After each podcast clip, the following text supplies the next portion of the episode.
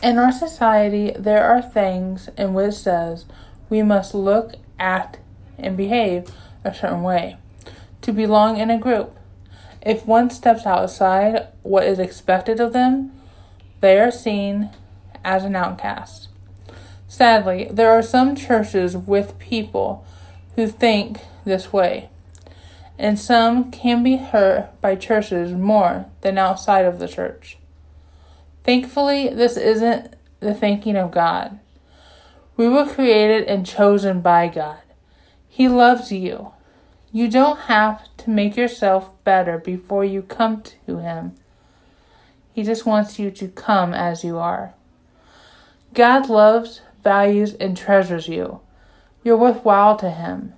In Ephesians 1, verses 4 and 5, it says, For He chose us in Him before the creation of the world, to be holy and blameless in His sight.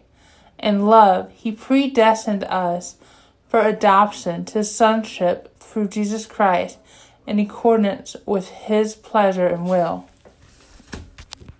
God knows every hair on your head.